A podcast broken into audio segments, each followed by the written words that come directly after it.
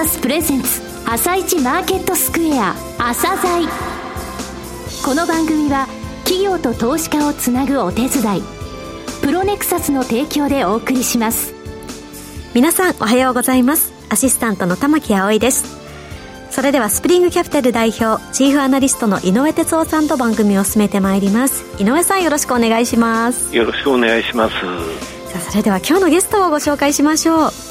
今日ご紹介する企業は証券コード2060フィードワンです。はい、えー、フィードワンさんですね。はい、あの、協同飼料、それから日本配合飼料がですね、はい、10年前の、えー、10月に経営統合して、うん、この経営統合はね、大成功って言われてるんですよ。えー、そして、えー、リーディングカンパニーになったということですが、はい、飼料事業、それから食品事業2つございます。えー、この10年の歩み、そしてこれからの、えー、どういった道をたどっていくか、えー、考えられていることをお聞きいただければと思います。はい。それでは、朝鮮今日の一社です。朝鮮今日の一社本日は証券コード2060東証プライム市場に上場されているフィードワンさんをご紹介いたします。お話しいただきますのは、代表取締役社長の庄司秀弘さんです。本日はよろしくお願いします。よろしくお願いいたします。6年半ぶりにフィードワンさんにお越しいただきました。えー、今から10年前の2014年10月ですか、えー、共同資料と日本配合資料ですね、えー、経営統合して御社が誕生しましたが、えー、まずは簡単に事業内容をお話しください。当社は、美味しさの源をコーポレートスローガンに掲げ、肉、卵、魚、乳製品の生産に不可欠な配合飼料、いわゆる餌の製造販売を主ななりわいにしている会社です。はい、今ご紹介にあったように、経営統合から今年で10年を迎え、業界のリーディングカンパニーとしてさらなる成長と企業価値の向上を目指していますが、これからも最新の栄養理論と製造技術を活用して製造された安心、安全かつ高品質な配合飼料の安定供給を通じて食の安心と感動をお届けするとともに畜水産業界の発展に貢献していきたいと考えております。となりますと、やっぱりあの配合飼料の製造販売、えー、この飼料事業ですね、はい、これやっぱりセグメントとしては売上で大きいと。全社の売上高の約86%を占めるのが配合飼料の飼料事業であり、その他に豚肉や卵といった畜水産物の生産加工販売を行う食品事業あり、川上の飼料の製造販売から川下の食品の流通まで一貫した事業を展開しています。なるほど。飼料事業だけでなく、実際にその、えー、畜水産物を生産、加工、販売、本当にこれ食品事業ですね。はい。川上から川下の食品までっていうのはそういったことなわけですね。はい。この流れちょっとご説明いただけます？か。はい。この一貫した流れはですね、配合飼料の原料として海外から輸入されるトウモロコシや魚粉。はい。国内の食品メーカーから出てくる副産物。うんこれらを買い付けて自社工場でその原料を配合加工して飼料を製造し、全国の農場や養殖場にお届けし、そこで家畜、幼魚は配合飼料を食べて育ちます。はい、その後、家畜、幼魚が出荷され、ニーズに合わせた処理加工を通じて、スーパーなどで販売されたり、あるいはレストランで使われたりという流れです。はい、このように皆さん、毎日のお口に入る肉や卵、魚や乳製品の土台をフィードワンの資料が支えています。うん特に大切にしていることは、直接のお客様である生産者の方々と、その先の消費者の方々のためにという思いです。うん食の安心安全は大前提ですが、最終的にお肉やお魚の生産コストが上がれば、消費者には買ってもらえませんし、うん、生産者に利益が残らず事業を継続することができません。我々は生産コストの低減のために、安い原料を世界中から調達し、大規模、効率的な工場で製造し、お客様にお届けするということに全力を尽くしています。うん、さらに、我々の配合飼料は、最新の研究を駆使し、動物の健康状態を向上させ、早く育つ、少ない資料で育つといった最適な設計、いわばレシピで作られています。また、当社社員が頻繁に現場を訪問して家畜や魚を見ながら生産者の方々と一緒に生産効率とコストの改善に取り組んでいます。はい、あと、海外事業も行われてますよね。海外事業につきましては、当社は日本の配合飼料メーカーで唯一、海外での飼料の製造販売を行っており、海外事業は重要な成長戦略の一つです。国内で培ったノウハウを海外で活用して、グローバル飼料メーカーへの歩みを続けています。さて、御社の強み、差別化の部分、えー、社長のお考えになる部分ですね。はい、差別化のことをお話しください。はい、当社の強みでございますが、畜産飼料のシェアが約15%で民間でトップとなっており、はい、年間で約360万トン。うん計算しますとこれはだいたい東京ドームの約5杯分と、はい、あるいは日本のお米の生産量700万トンですから、この半分という非常に大きな量を供給しており、また鶏、豚、牛がそれぞれ約3割ずつとバランスを取れた構成比となっていることも特徴です。一方、水産飼料につきましても、年間約10万トンを供給しており、こちらは業界2位となっております。はい、国内飼料工場は北海道から九州まで子会社、ジョイントベンチャーを含めますと14カ所あり、強固な生産体制を構築しています。そして海外事業においてはベトナム、インドに工場を持ち、飼料事業を展開しており、成長市場である海外においても着実に歩みを進めていることも強みの一つです。はい、他社との差別化の部分で申し上げますと、鳥、豚、牛など、畜種ごとに専門的な技術を有する営業担当者を全国に配置しており、質量ともに業界最強であることが挙げられます。なるほど。鳥豚牛で分けてるわけですね。あの、お客様中心の方もいらっしゃいますけれども、どうん、専門性が大事だということで、このような体制をとっております。ね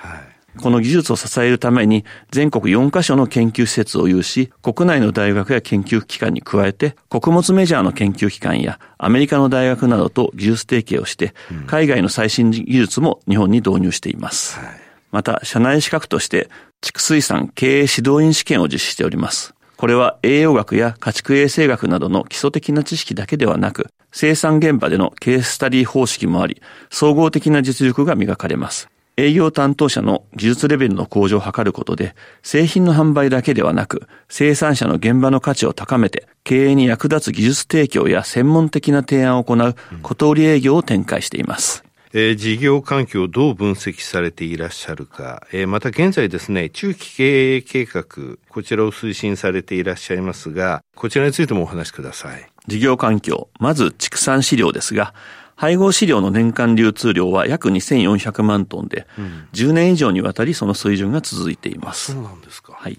畜産物の消費量は国内人口減少といったマイナス要因がある一方で、一人当たりの消費量は増加傾向で、さらにインバウンド需要もプラス要因としてあります。生産者数は減少傾向にありますが、大規模化が進み、飼育頭数波数は維持されています。また、大型化、企業化に伴い、顧客の技術レベルも高度化しています。もう一方のあの水産飼料はどうです？水産飼料ですが、配合飼料の流通量は年間約60万トンほどと、こちらも横ばいで推移しています。はい、水産物の国内消費量は人口減少や魚離れにより減少していますが、輸出量は増加傾向で農水省も力を入れています。はい、生産量は天然魚の漁獲量が減少しているものの、養殖生産量は横ばいで推移していて、安定した数量確保が見込める養殖生産の重要性が高まっています。特に近年は陸上養殖への新規参入事業者が急増しており、この分野での配合飼料需要は増加が期待されます。さて、第3次中期経営計画ですね。はい。こちらについてお話しください。当社は今年度2024年3月期を最終年度とする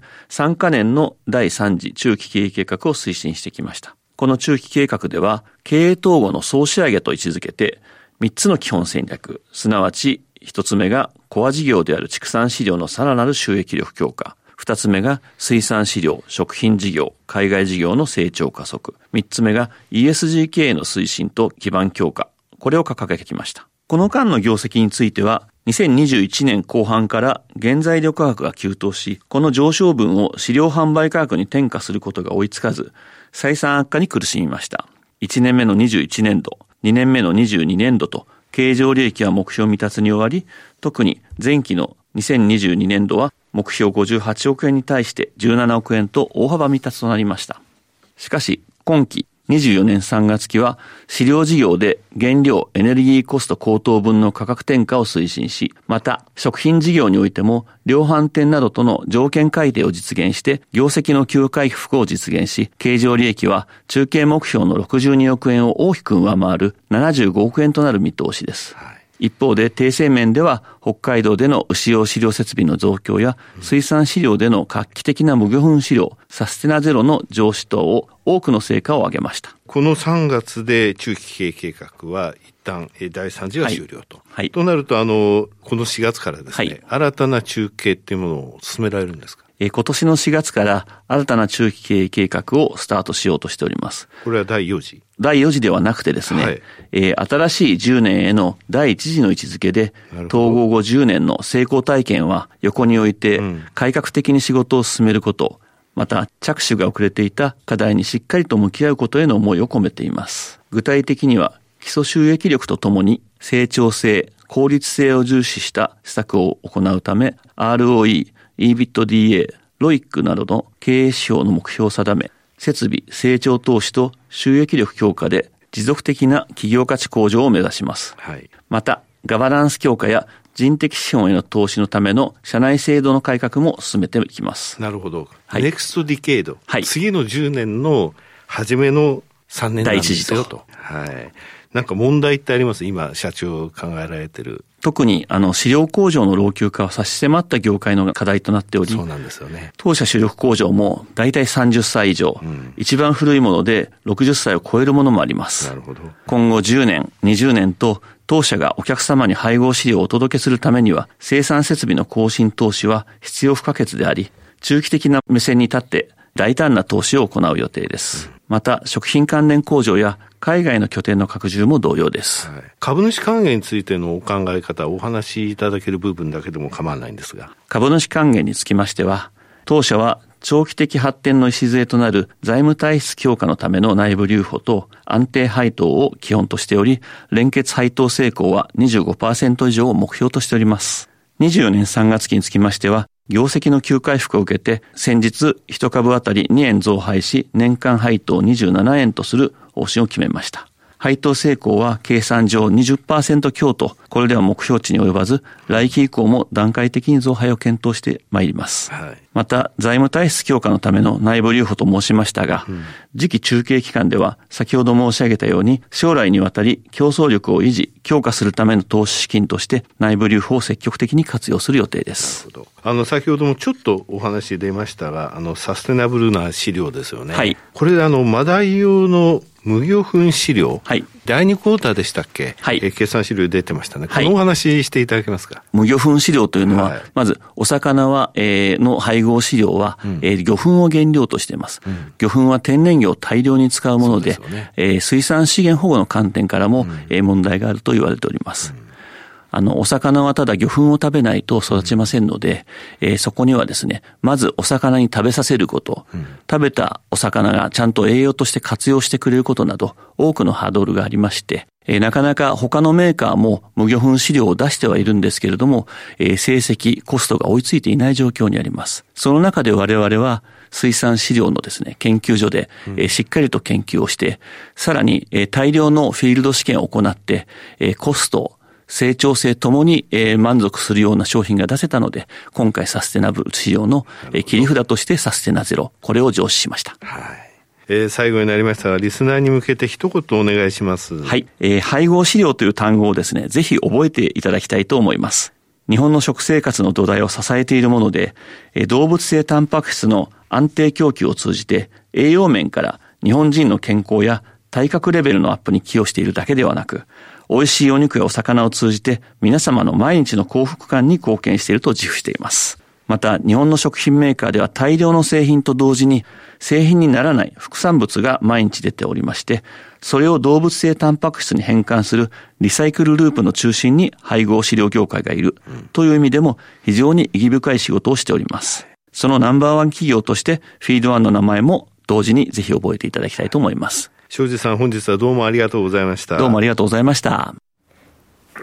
今日の一社、フィードワンをご紹介しました。さらに井上さんにお話しいただきます。はい、えー、飼料事業、そして食品事業と行っているわけですけれどもね、はい、この10年でトップメーカーになりましたと。で、最後のところでお話ありましたけどね、無魚粉飼料サステナゼロですね。これね、あの、お魚の飼料っていうのはお魚使うんですよ。えー、それをそうでない形にするっていうこと、はい、この会社のやってる事業ってもうすべからくサステナビリティにつながってるものなんですよね。そうですね。うんでこれからこの、えー、4月からの中継についても、もうあの過去じゃないと、10年間経営統合して、これからの10年、ディケードを見見据えた戦略を打つんだと、はい、それで内部留保、えー、積極的に活用しますよと、それはなぜかというと、うん、えー、将来にわたる、えー、競争力を維持すると。